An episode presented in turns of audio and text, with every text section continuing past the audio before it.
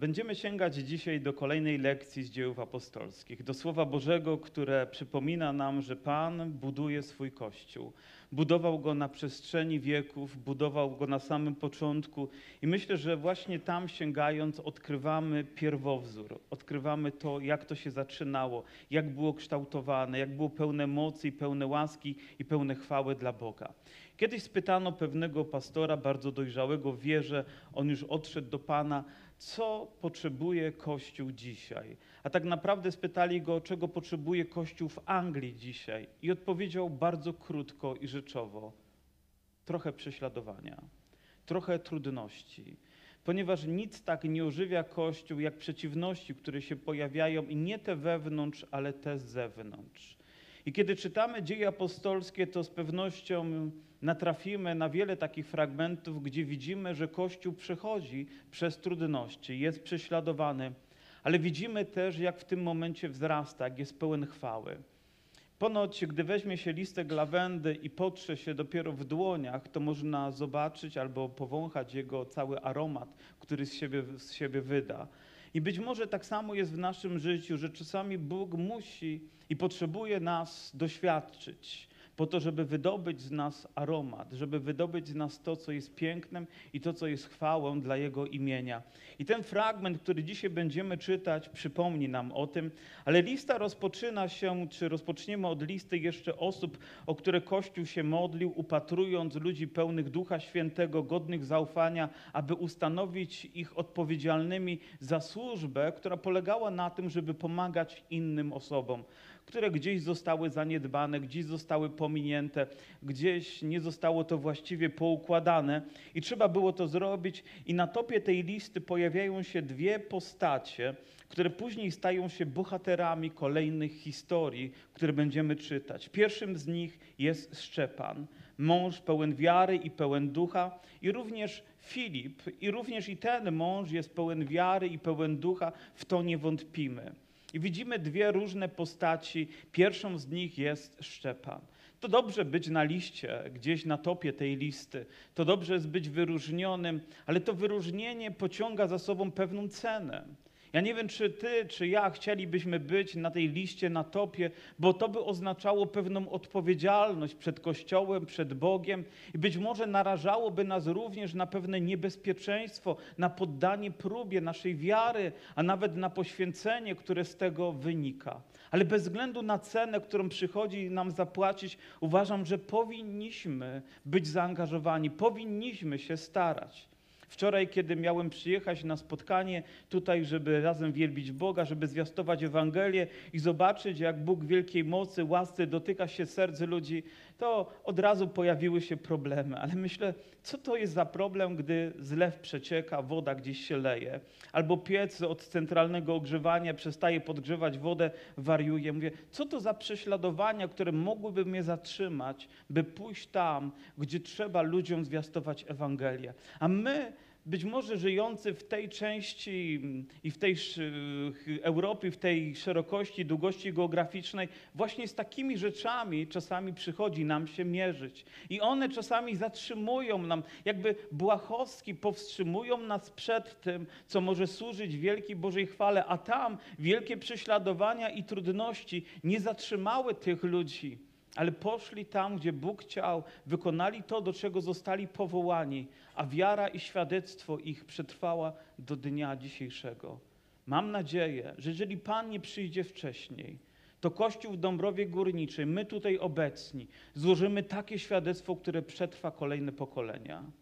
Ale mam nadzieję, że Pan przyjdzie wcześniej i problem zostanie rozwiązany. Ale jeżeli gdyby tak nie było, to uważam, że powinniśmy takie świadectwo złożyć dzisiaj, aby jutro ludzie mogli to wspominać z dziękczynieniem i chwałą dla Boga. I oto historia rozpoczyna się w rozdziale szóstym, wierszu ósmym, takimi słowami: A Szczepan, pełen łaski i mocy, czynił cuda i znaki wielkie wśród ludzi.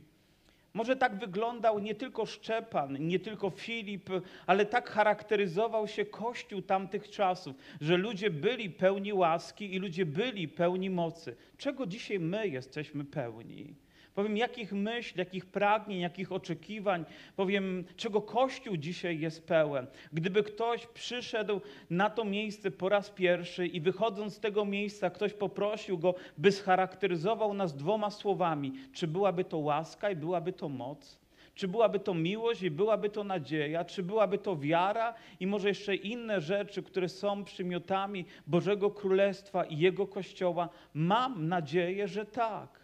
Gdyby zetknął się tylko ze mną, czy mógłby powiedzieć, że spotkał człowieka pełnego wiary, że pełnego łaski, pełnego mocy, pełnego Ducha Świętego, czy po prostu spotkał człowieka, jak wielu innych na ulicy, nie wyróżniającego się innym? Czym ja mogę się charakteryzować, wielbiąc Boga, słuchając Jego słowa, wykonując codzienną czynność, angażując się w służbę? Chciałbym, żebyśmy tutaj rodzili się jako bohaterowie wiary, którzy będą składać świadectwo Panu Jezusie i żaden zlewozmywak albo żaden piec centralny ogrzewania, ani inna drobnostka nie zatrzyma nas w tym, aby Jego imię było wielbione.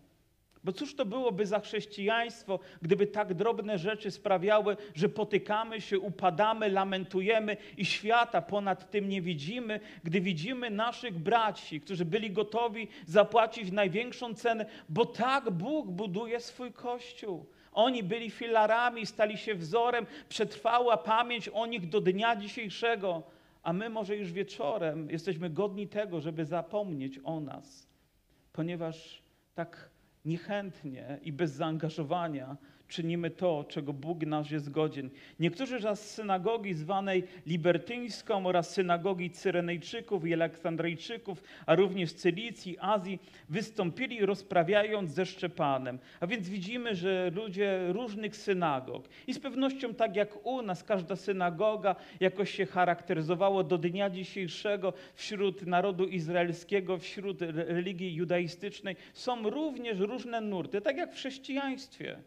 Tak samo jak nawet wśród kościołów ewangelicznych. Pytają, z jakiego kościoła jesteś? No zielonoświątkowego, bo czym się charakteryzuje? Z jakiego kościoła jesteś? O baptystycznego, bo się czymś charakteryzuje. Z jakiego kościoła jesteś? O wolnych chrześcijan. Ja lubię mówić niezbyt szybkich, ale wolnych chrześcijan, bo się czymś charakteryzuje. Pytają mnie, z jakiego jesteś kościoła? Mówię, jedynozbawczego, Chrystusowego.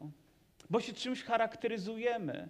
Tak i tak samo te synagogi, ale nawet gdy oni byli razem i każda z pewnością jakąś dobrą cząstkę miała um, swojej wiary, to nie byli w stanie jakby sprzeciwić się, nie byli w stanie stanąć naprzeciw Szczepana, zwykłego, szeregowego, wydaje się człowieka, ale pełnego łaski, pełnego mocy, by sprostać mądrości, którą miał od Boga. I dlatego też w ich serca zaczął rodzić się gniew lecz nie mogli sprostać mądrości i duchowi, z którego natchnienia przemawiał. I być może znajdziemy się w sytuacjach, gdzie będziemy poddani próbie i nie będzie czasu na ułożeniu sobie odpowiedniej mowy, będziemy poddani pewnej presji i trzeba będzie może wytłumaczyć się albo podjąć jakąś decyzję, obyśmy podejmowali to z głębi Ducha Świętego, Jego działania w naszych sercach, kierowani i inspirowani przez Niego. Wiecie, nie chcę w ten sposób powiedzieć, że przygotowywanie kazań nie powinno być poświęcone, okupione czasem czytania, rozważania, modlitwy, robienia sobie notatek, punktów. Uważam, że to jest ważne. Słyszałem kiedyś historię pewnego kaznodziei, który również miał kazanie i po kazaniu ktoś podszedł do niego i mówi, wiesz co, twoje kazanie było tak podzielone na dwie części. Mówi, jedna była bardzo, bardzo taka dobra, a druga, mówi, była taka średnio dobra. Mówi, no bo wiesz, mówi, połowę kazania przygotowałem, a tą drugą mówiłem z natchnienia. Mówi, no to ty się spisałeś, ale mówi, ale Bóg nie bardzo. Myślę, że powinniśmy polegać na Duchu Świętym we wszystkim. Powiem, nawet przygotowując się, że On będzie prowadzić, ale staniemy w momentach, gdzie będziemy mieli chwilę i Bóg przypomni nam słowo, które zostało włożone w nasze serca, abyśmy mogli zaświadczyć o Jego wielkiej łasce i mocy. I tak Szczepan w tym momencie stanął i z natchnienia Ducha Świętego zaczął zwiastować, odpowiadać na ich pytanie. I być może atakowali go ze wszystkich stron, a on stał tam niezmiennie i tak tak jak Pan Jezus odpowiadał w mądrości, w natchnieniu, w mocy, a to dotykało i ludzie nie byli w stanie oprzeć się temu, co On mówił. Próbowali może zagiąć Go jakimś, jakimś prawem Starego Testamentu, może próbowali innych sztuczek, ale On stał niezmiennie, bo Bóg był razem z Nim. I moja siostro, mój bracie, będziesz postawiony w takich miejscach, oby Bóg był razem z Tobą, oby Jego obecność Tobie towarzyszyła, oby nie zabrakło Jego pełni, Jego mocy, bo wtedy nic nie możesz uczynić. Ale z Nim nawet ludzie tego świata wykształceni nie będą w stanie sprostać prostej odpowiedzi, która wynika z Bożego Słowa. I wiem, że w historii wielu naszych braci nie mieli nawet podstawowego wykształcenia, nie mieli średniego wykształcenia, nie mieli wyższego wykształcenia, a gdy rozmawiali z ludźmi, którzy mieli doktoraty z teologii, nie byli w stanie tam ci sprostać. Dlaczego? Bo ci znali Słowo Boże. Bo ci wychowywali się na Bożym Słowie, bo ci znali pisma i potrafili odpowiadać z natchnienia Bożego, być kierowani przez Ducha Świętego i byli tak autentyczni w tym, co robili. Obyśmy jako Kościół kształcąc się, przygotowując, robiąc różne kursy, e, uczestnicząc w wielu programach, nie zapomnieli o tym, co najważniejsze, o Duchu Świętym, o Jego mocy, o Jego działaniu, o Jego prowadzeniu, bo każda rzecz bez Niego może być dobra, może być poprawna, ale nie będzie chwalebna. Być może będzie na poklask ludzi, ale nie będzie dla serc ludzi, nie będzie zbawienna dla nich. Dlatego tak potrzebujemy ludzi, którzy będą pełni Ducha Świętego i będą ustanowieni przez Niego tymi, którzy będą również mogli przewodzić Kościołowi. I dlatego też tak zachęcałem nas, abyśmy o takich ludzi modlili się, gdy przyjdzie nam dokonywać wyboru. Wtedy postawili mężów, którzy utrzymywali. Słyszeliśmy, jak mówił bluźniercze słowa przeciwko Mojżeszowi i Bogu, jak podburzał lud oraz starszych i uczonych w piśmie. A powstawszy, porwali go, przywiedli go przed Radę Najwyższą, postawili też fałszywych świadków, którzy mówili: Ten człowiek nie przestaje mówić bluźnierstw przeciwko temu miejscu świętemu i zakonowi. Słyszeliśmy go bowiem, jak mówił, że ów Jezus Nazareński zburzy to miejsce i zmieni zwyczaje, jakie nam Mojżesz przekazał. A gdy wszyscy, którzy zasiadali w Radzie Najwyższej, utkwili w nim wzrok, ujrzeli jego oblicze, niby oblicze anielskie. W tak dramatycznej chwili jego oblicze jest tak pełne pokoju, dlatego że jego serce jest wypełnione Bożą obecnością. Wtedy, kiedy ludzie panikują, wtedy, kiedy potrzeba rozrywać szaty, Boże dziecko jest tak pełne pokoju. I myślę, że przyjdzie dzień, kiedy świat zacznie krzyczeć, zacznie rozpaczać, d- zacznie dramatyzować z powodu rzeczy, które się dzieją. I nawet my dzisiaj jesteśmy świadkami zjawisk, które nie miały miejsca przez pokolenia. Czy to powód, byśmy, byśmy dramatyzowali? Czy to powód do tego, żebyśmy jeszcze głębiej zaufali Bogu? Żebyśmy zaufali Bogu, że w tych czasach On nas nie opuści, nie zostawi, nic nie wymknęło się spod Jego kontroli. On będzie ze swoim ludem, On będzie nas strzegł i On będzie nas prowadzić. Ja wierzę w to całym sercem. I dlatego oblicze Szczepana, gdy stanął przed radą, wiedział, jaki może być tam wyrok. On nie miał pewności, że wyjdzie stamtąd ułaskawiony obronną ręką. On wiedział, że może to być ostatnia wypowiedź w jego życiu, a mimo to jego oblicze było tak pełne pokoju. Pamiętam, jak jechałem kiedyś z pewnej konferencji i spotkałem w pociągu, modliłem się o kogoś, komu będę mógł zwiastować Ewangelię. I akurat naprzeciwko mnie usiadła siostra zakonna charakterystycznie ubrana, więc nie miałem problemu, żeby rozpoznać. I myślę sobie, Boże, no chyba nie tak. Planowałem to wydarzenie, ale skoro, no to jakoś muszę nawiązać z nią rozmowę. I zaczęliśmy rozmawiać. Wyciągnąłem Nowy Testament i dałem jej. Ona taka podekscytowana, że dostała Nowy Testament, jakby wcześniej nie miała. Wyciągnęła jakiś obrazek jednego ze świętych, czy, czy medalionik, przepraszam, nie pamiętam, i chciała mnie dać. Wiecie, jak się wrednie czułem, odmawiając jej? Powiedziałem, że przepraszam, ale nie chcę tego przyjąć. Zrobiłem to z największą taką atencją, z największą uwagą i, i troską, bo mówię, nie mogę ze względu na moją wiarę. Tutaj człowiek się otwiera, ta osoba się otwiera, a z drugiej strony taki ząg, coś takiego jak, no wiecie, jaka trudność występuje w takiej sytuacji. Mówię, nie mogę. Myślę, to już koniec po rozmowie, ale nie, zaczęliśmy rozmawiać dalej. Ja mówiłem mi o tym, co Jezus uczynił w moim życiu, ona opowiadała mi o swojej służbie. I wtedy nabrałem pokory wobec niej. Służyła wśród ludzi, którzy umierają, gdzieś w jakimś szpitalu, na tym oddziale, gdzie ludzie odchodzą. To jest kwestia dni, może tygodni, miesięcy to już na pewno nie. Po prostu tam dobiegają końca. I ona mówi, jak to jest, że jedni ludzie po prostu pełni pokoju odchodzą. Powiem, ich oblicze jaśnieje, rodzina wokoło nich, niemalże uśmiech na twarzy, a mówię, a inni budzą się w nocy, widzą ogień i z przerażeniem gdzieś uciekają, nie wiedząc gdzie, nie mogąc sobie poradzić z tym, że za chwilę ich serce uderzy po raz ostatni. Jak to jest? Wygląda na to, że tak różnie możemy się zachować, a zwłaszcza w takiej sytuacji, gdy zostaniemy poddani tak wielkiej próbie. Jak zachowa się moje serce? W zasadzie całe nasze życie to przygotowanie na ten jeden najważniejszy moment spotkania z naszym Panem. Ono zmierza do tego, więc wszystko, co czynimy, przygotowuje nas. Może to będzie największy egzamin. Szczepan go zdał. Jego oblicze jaśniało. On był pełen Bożej obecności. Gdyby ktoś dzisiaj na to miejsce przyszedł i powiedział: No, tutaj wielbisz Boga, ale tam, gdy przychodzi problem, to od razu załamujesz ręce, utyskujesz na cały świat.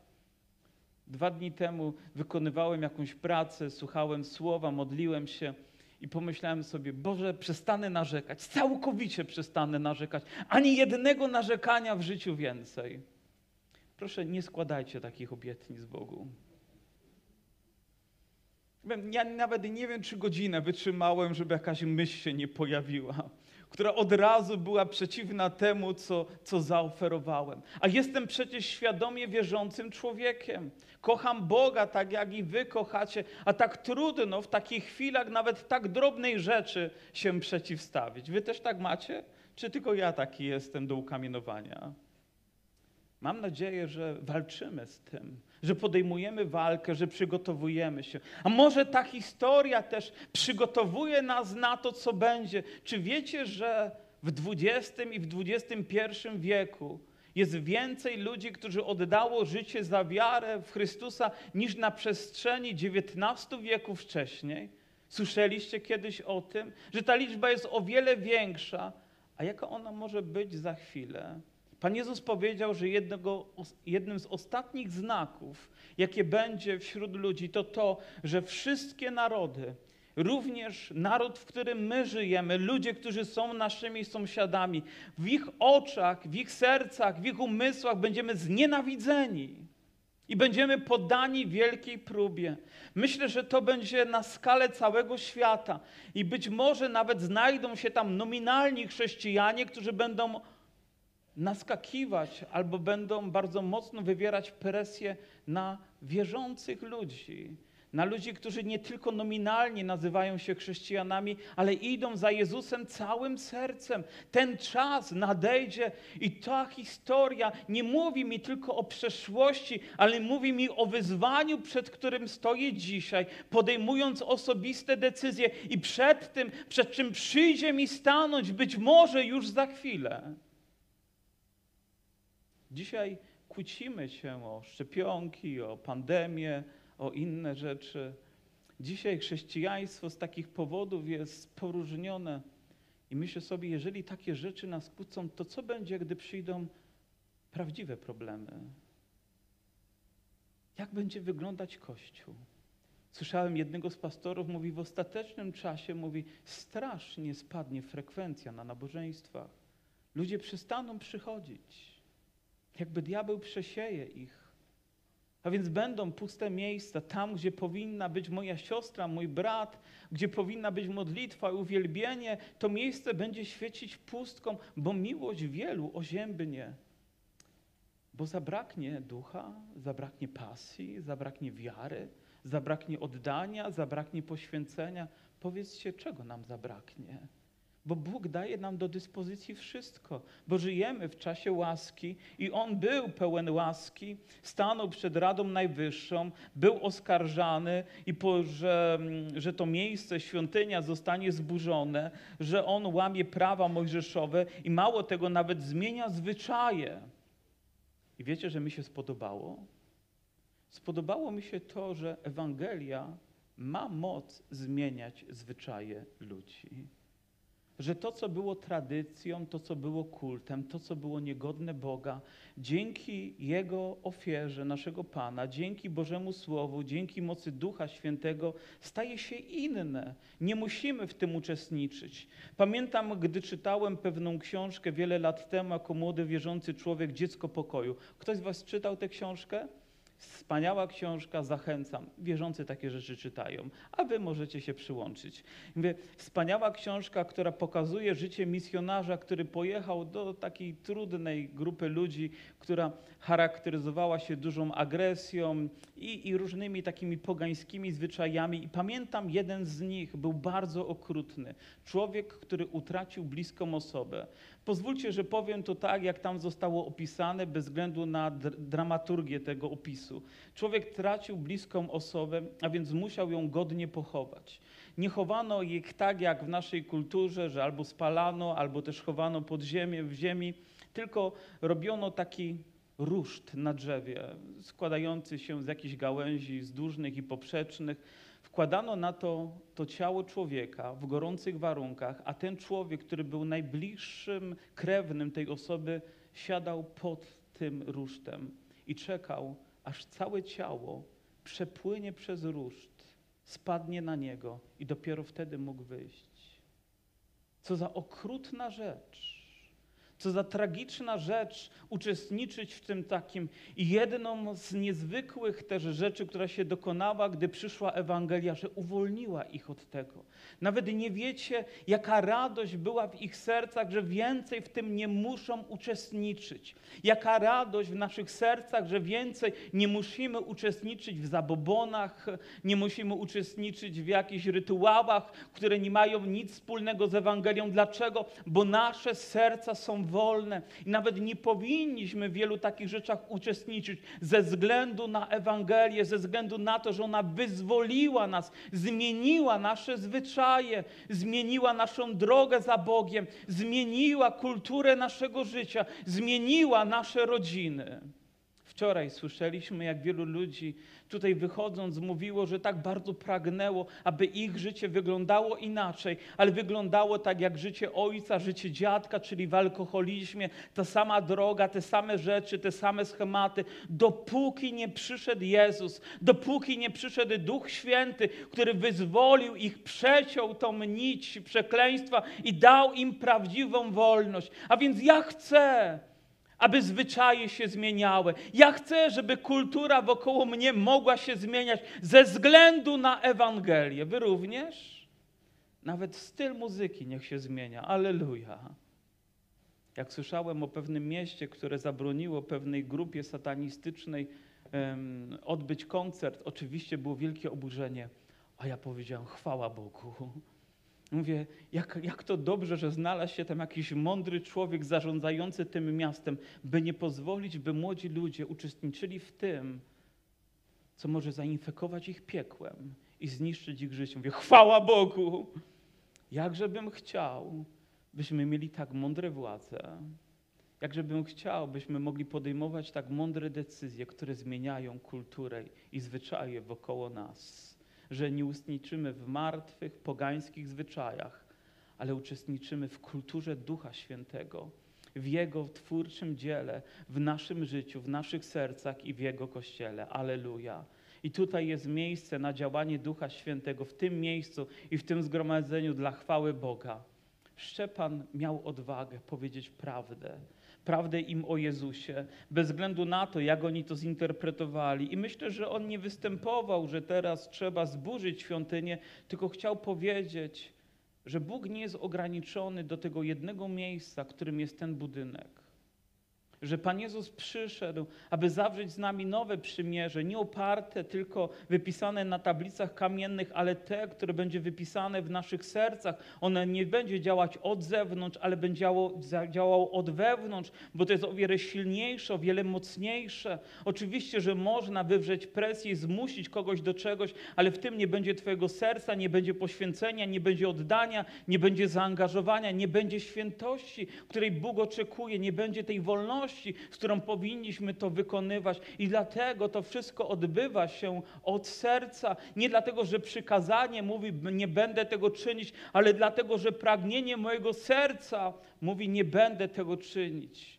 Powiem, może nawet taka zwykła rzecz, jak wierność żonie, wierność mężowi, to nie tylko dlatego, że nakaz jest, ale dlatego, że mamy serce. Przychodzę wielbić Boga nie dlatego, że nakaz taki jest, ale dlatego, że mam takie serce. To nie jest od, we, od, od zewnątrz, tylko to jest od wewnątrz. A to jest o wiele ważniejsze i chwalebniejsze dla naszego, dla naszego życia. I później Szczepan zaczyna przypominać im historię, która rozpoczęła się od Abrahama. Bóg chwały objawił się Abrahamowi, jakby chciał im przypomnieć, jak było na początku. Nie jak jest teraz, jak oni to usankcjonowali, jak sztywno pilnują, by nikt tego nie zmienił. Mówi, ale spójrzcie na naszego ojca Abrahama. Bóg mu się objawił i przemówił do niego, mówi, wyjdź z tego miejsca i zamieszkaj i nawet nie powiedział dokładnie gdzie, tylko mówi: wyjdź z tego miejsca i zaufaj mi, bo taka jest wiara. A wy zakotwiczyliście się w jednym miejscu, nie chcecie się ruszyć, nie chcecie się zmienić, ale nie tak było na początku. Nasz ojciec Abraham jest tego przykładem. I myślę, że my również powinniśmy wracać nie do tego, co nam wygodne, ale do początków. Do początku słowa, do początku stworzenia, do początku tego, jak Bóg to ustanowił, do początku tego, co jest Jego prawem. Dzisiaj całe prawo może mówić, że małżeństwo to mężczyzna i mężczyzna, i kobieta i kobieta, ale tak nie było na początku. I my musimy wracać do tego, co na początku. Nawet to, w jaki sposób Bóg to ustanowił, w jakim czasie to ustanowił, bo to dla nas ma znaczenie. I ma znaczenie również, gdy Bóg mówi wyjdź, to mamy okazać posłuszeństwo. Gdy Bóg kogoś powołuje, to mamy okazać posłuszeństwo i być tam, gdzie On chce, bo tak dyktuje nam nasza wiara. Ona nie może ograniczać się i być uzależniona od jakiegoś miejsca, od, jakiejś, od jakiegoś kultu, który jest sprawowany, ale ona musi wynikać z naszej miłości, wiary, która jest w naszym sercu. I on chciał im przypomnieć. A później mówi, mówi Bóg jemu dał obietnicę, że weźmie w tą, tą ziemię w posiadanie i rzeczywiście wiemy, że, że, tak się, że tak się stało. A później przypomina inną też postać Józefa, którego bracia sprzedali do Egiptu. Ponieważ Józef jest bardzo symboliczną postacią, on jest postacią wybawiciela, tamten założyciela narodu. I nawet Bóg powiedział, że będziesz miał liczne potomstwo, gdy on nawet jeszcze dzieci nie miał. Jakby mi Bóg powiedział, będziesz miał syna, a jeszcze go nie mam. Nie, żebym prorokował. Absolutnie nie. Może Bóg takiego duchowego syna da, da nam, żono. Ale w, w, każdy, w każdym bądź razie, wracając do Józefa, Józef jest symboliczną postacią. Dlaczego? Bo on jest postacią wybawienia. Bo to, że znalazł się w Egipcie, nie było przypadkowe. Nawet gdy w tym momencie było tak trudne i gdy był w studni i słyszał, jak jego bracia planują, jak go zgładzić, jak pozbyć go życia, to może nawet przyszedł moment w jego życiu, gdy był później uwięziony, gdy był fałszywie wcześniej oskarżony przez żonę Potyfara i był w tym więzieniu, to mówi, szkoda, że mnie tam nie zabili. Może szkoda, że moje życie tam się nie skończyło, bo wciąż jest tylko cierpieniem i cierpieniem. Było źle i teraz jest jeszcze gorzej i nie wiadomo, co mnie czeka. Ale przyszedł dzień wybawienia. Przyszedł dzień, kiedy Bóg postawił go na, na topie świata, kiedy stał się jedną z najważniejszych postaci w ówczesnym świecie i mam nadzieję, że wtedy już takich złych myśli nie miał. To może coś na temat toksycznych myśli na najbliższe spotkanie dla, dla mężczyzn, jak sobie z nimi radzić. Po prostu zaufać Bogu, że Bóg jest w stanie przezwyciężyć nawet najtrudniejsze myśli i przeprowadzić nas na najprze- najtrudniejsze okoliczności i patrzeć na Niego, a nie na okoliczności. Amen?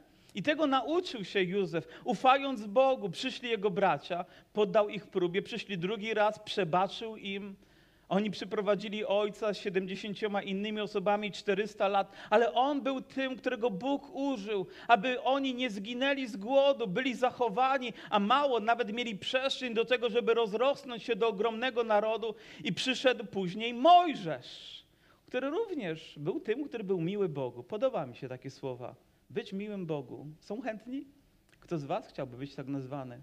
Miły Bogu. Nie tylko ludziom, ale Bogu być miłym. To znaczy, tylko, że Bóg patrzy na ciebie i się uśmiecha. Nie musi zasłaniać twarzy, mówi: O nie. Ale uśmiecha się, mówi, bo jesteś mu miły. A więc taki był. Urodził się, gdy w zasadzie nie powinien przeżyć, przeżył, bo Bóg go uratował. Wychował się w, domu faraona, który chciał go zabić. Bóg ma poczucie humoru. Pomyślcie o tym.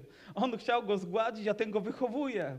I mało tego, daje mu najlepsze wykształcenie, daje mu najlepsze przygotowanie. Córka faraona go chroni. I ponoć nawet gdzieś w źródłach pozabiblijnych jest to opisane, że Mojżesz pewnego dnia przyprowadzony przez swoją mamę, przybraną mamę, z córkę faraona, ona postawiła go, był taki ładny i taki ulubiony przez wszystkich, że faraon nałożył mu koronę, a ponoć to dziecko ściągnęło i rzuciło na ziemię. Tego w Biblii nie ma. A więc zapomnijcie o tym, że ja to mówię. I ktoś mówi, że to było takie symboliczne i nawet ci magowie mówią, to trzeba go zabić, bo on w ten sposób wyraża, że pewnego dnia uczyni coś, co przeciwstawi się koronie. Gdyby tak było, to mieli rację. Ale Bóg go wybrał, miał 40 lat i powołał go. I wiecie, i nie było świątyni, i nie było zakonu jeszcze, a Bóg już działał. I to w tak potężny sposób. Nie potrzeba było do tego budynku, nie potrzeba było nawet tablic kamiennych, ale Bóg działał w ponadnaturalny sposób. I później, gdy miał 40 lat, obudziło się w nim pragnienie, by coś uczynić dla narodu izraelskiego i porzucił dom faraona, by iść na pustynię. Oczywiście po drodze wydarzyło się parę dramatycznych sytuacji. Przeczytajcie tą krótką historię Szczepana i dowiecie się w szczegółach, ale Bóg zaczął go używać. Powołał go przy krzaku ognistym i miejsce to było święte, bo tam, gdzie jest Boża obecność, tam jest Jego świętość. Nie budynek o tym świadczy, ale to, gdzie jest Bóg. To może być miejsce, gdzie Ty spotykasz się z Bogiem sam na sam, gdy Go uwielbiasz. To może być podczas jazdy samochodem. Nie ściągajcie wtedy butów, ale miejsce to jest święte ze względu na Boga. I to miejsce nie ze względu na mury, ich historię, ich tradycję, kulturę, bo nawet nie ma chyba takiej zbyt dużej, ale ze względu na obecność Ducha Świętego jest wyjątkowe. I rzeczywiście Bóg dał mu prawo, ale chciał, żeby zawsze pamiętał i żeby ludzie pamiętali, że chodzi o coś więcej w życiu niż tylko tablice kamienne. Chodzi o ludzkie serca. I później na końcu, też skracając nieco, bo nie mamy czasu, żeby poświęcić każdemu fragmentowi tyle czasu i tyle, ile należy się. Później jeszcze Dawida oczywiście przywoływał, który chciał zbudować świątynię, ale nie, Bóg powiedział, ty nie zbudujesz, zbuduje twój syn. Ale tak naprawdę nie chodziło tylko o miejsce, tylko chodziło o to, żeby Bóg miał miejsce w sercach ludzi, by mógł tam przebywać, że nie ogranicza go żadna budowla, żadne miejsce. I dlatego tak jasno przeciwstawia się też tym ludziom, którzy mówili, że tak, czy, czy nie ręka moja uczyniła to wszystko, mówi Pan, ludzie twardego ka- karku i opornych serc i uszu, wy zawsze sprzeciwiacie się Duchowi Świętemu, jak ojcowie wasi, tak ich wy, przywołując, jak sprzeciwiali się Mojżeszowi i później prorokom i innym osobom, które obwieszczały Boże dzieła, mówią, wy takimi jesteście. To, co odróżnia kazanie Szczepana od kazania Piotra, to Piotr powiedział, mówi, w nieświadomości działaliście, ale Szczepan już tak nie mówi. Szczepan mówi, wy zabiliście, można powiedzieć, sprawcę życia. Wy zabiliście Mesjasza. Wy zabiliście tego, którego Ojciec posłał, by objawić samego siebie. Wy zaprowadziliście go na krzyż, wy dokonaliście tego i wtedy oczywiście już nie mogli, już wrzeli, już gotowali się, już chwycili kamienie za, w ręce, aby zgładzić go, a słuchając tego wpadli we wściekłość, zgrzytali na niego zębami. On zaś będąc pełen Ducha Świętego, w tym najbardziej dramatycznym momencie swojego życia, jest znowu tak pełen pokoju. Spojrzał gdzie? Powiedz mi, gdzie ty spoglądasz, gdy przychodzą problemy? Gdzie? Gdzie szukasz odpowiedzi? W internecie? Pewnie większość. Na spacerze? Dobry pomysł. Ale on spojrzał w niebo. Skąd przyjdzie pomoc? Skąd przyjdzie odpowiedź, jak nie z nieba? Skąd przyjdzie to, czego potrzebujesz, jak nie tam, gdzie jest Twoje serce? Spojrzał w niebo i co ujrzał? Boga. Ujrzał Jezusa. Ujrzał wybawienie dla siebie. Gdy zaczął o tym mówić, oni już nie mogli tego zdzierżyć, zaczęli zasłaniać swoje uszy i zaczęli krzyczeć i mówiąc, że nie godzi się, aby taki człowiek pewnie dłużej żył i kamienowali Szczepana, który się modlił tymi słowy, Panie Jezu, przyjmij ducha mego. A padłszy na kolana, zawołał donośnym głosem, Panie, nie policz im grzechu tego. A gdy to powiedział, skonał. Dla mnie ten fragment jest wyjątkowy. Za każdym razem, gdy przychodzą do mnie ludzie, którzy próbują w jakikolwiek kwestionować to, kim był Jezus, a Jezus był w stu procentach człowiekiem i Bogiem i jest Bogiem. I jest Bogiem. Nie z małej litery, ale z dużej litery. I tutaj mam świadectwo. Szczepan w tym ostatnim momencie swojego życia modlił się do tego, który w jego życiu był najważniejszy, do Jezusa. Do Jezusa. Do Jezusa. Wiecie, nawet przypatruje się czasami nam, ewangelicznie wierzącym ludziom, jak mało modlimy się do Jezusa. Oczywiście modlimy się przez Jezusa, modlimy się w imieniu Jezusa, uznajemy, że to jest poprawne i jest, ale mamy modlić się do Jezusa. W tym momencie jeszcze Pan mówi, Panie Jezu, przyjmij ducha mego. I wiem, że niebo przed nim jest otwarte. Wiem, że Bóg przygotował dla niego miejsce. Wiem, że czeka tam na niego Zbawiciel i on jest teraz razem z nim. Wiem, gdzie jest moje miejsce. Wiem, gdzie mogę spojrzeć, gdy przyjdzie taka sytuacja. Wiem, do kogo mogę zawołać, bo wiem, do kogo należę. Wiem, w czyim ręku jest moje życie, moja teraźniejszość i przyszłość i cała wieczność w Jezusie Chrystusie. I mogę do niego wołać, mogę mu zaufać, mogę mieć mieć w nim ufność. Wiecie, tak marnie byśmy żyli, gdybyśmy polegali tylko na tym, co tutaj. On nawet nie mówił, Panie, wybaw mnie, zasłoń mnie przed tymi kamieniami. Mówi, ale Panie, przyjmij mnie. Ja chcę być razem z Tobą. I być może z jakichś powodów nam nieznanych, ale Bogu tak i objawionych Jemu tylko lepiej jest to, byśmy byli u Pana niż tutaj. A więc nawet gdy ktoś wydaje nam się zbyt szybko, kończy bieg, to nie dlatego, że Bóg chciał w ten sposób wywrzeć wywrzeć swoje jakąś, jakieś, no nie wiem, piętno czy jakąś zło na nim, ale chciał objawić może większą łaskę niż my jesteśmy świadomi, by pojąć. Abyśmy mogli być razem z Nim na wieki. Wiecie, może za tydzień kogoś z nas tutaj nie być. Oczywiście nikomu nie życzymy, ale tak może się zdarzyć. Ale jeżeli jesteś pełen wiary, pełen ducha, to ja wiem, gdzie będziesz. Ja nie będę się domyślać, ale ja wiem, gdzie będziesz, ponieważ wiem, do kogo należy Twoje życie. Myślę, że taka jest ufność nas, ludzi wierzących wybiega dalej, wybiega w niebo, wybiega w wieczność, wybiega to, co Bóg dla nas przygotował. Dlatego nie wpadamy tutaj w panikę, dlatego nasze oblicze może być spokojne, dlatego nasze serca mogą być pełne ufności, bo mamy Zbawiciela, do którego należy nasze życie. Aleluja. Ale zobaczcie, że też ta trudna sytuacja, która została wytworzona w kościele, nagle zaczyna owocować czymś niezwykłym.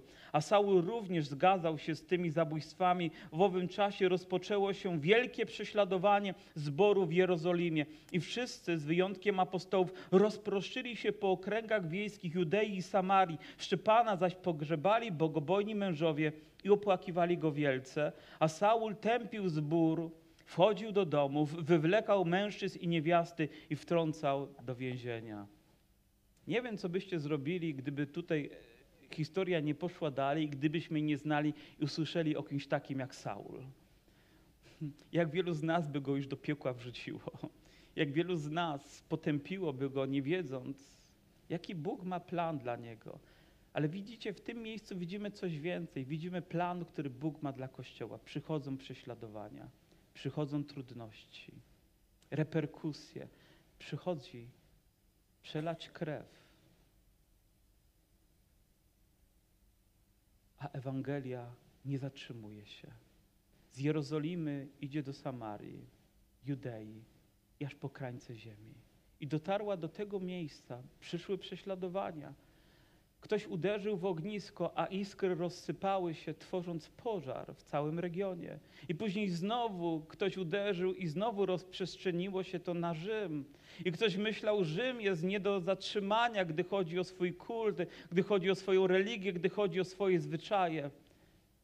I nawet Rzym musiał zgiąć swoje kolana przed autorytetem i mocą Jezusa Chrystusa. I każde kolano musi się przed nim zegnąć. Więc gdy przychodzi prześladowanie i trudność, to nie jest koniec.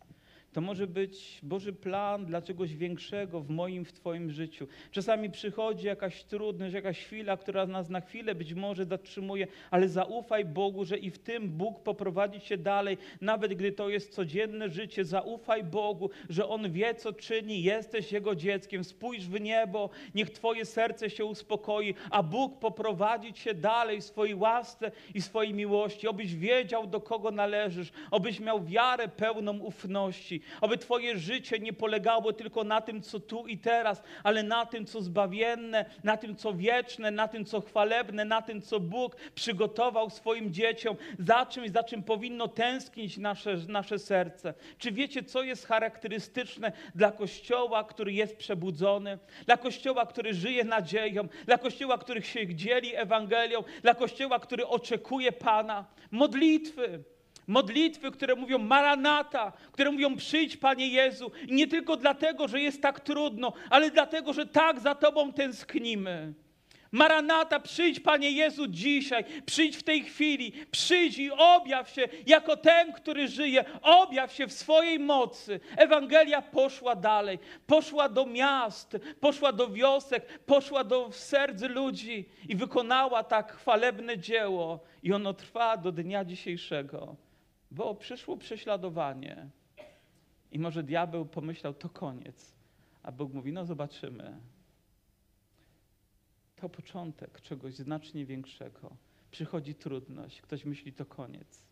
A może dopiero to było przygotowanie. Może to był sprawdzian, jak w życiu Abrahama, który miał złożyć swojego syna w ofierze. I kiedy był gotowy to zrobić, Bóg mówi, teraz wiem, że mi wierzysz. To, co wcześniej nie wiedział Bóg.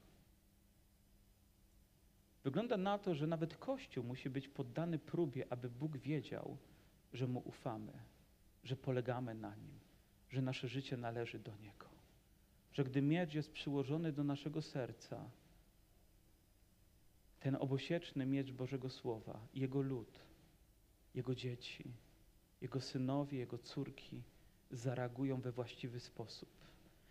Gdy zrobił to Salomon, ta fałszywa matka mówiła: Zabijaj!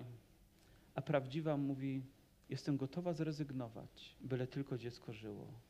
Gdy Bóg przykłada miecz do naszego serca, gdy przychodzą doświadczenia, obyśmy byli gotowi zrezygnować z samych siebie, by Bóg miał wszelką chwałę dla siebie.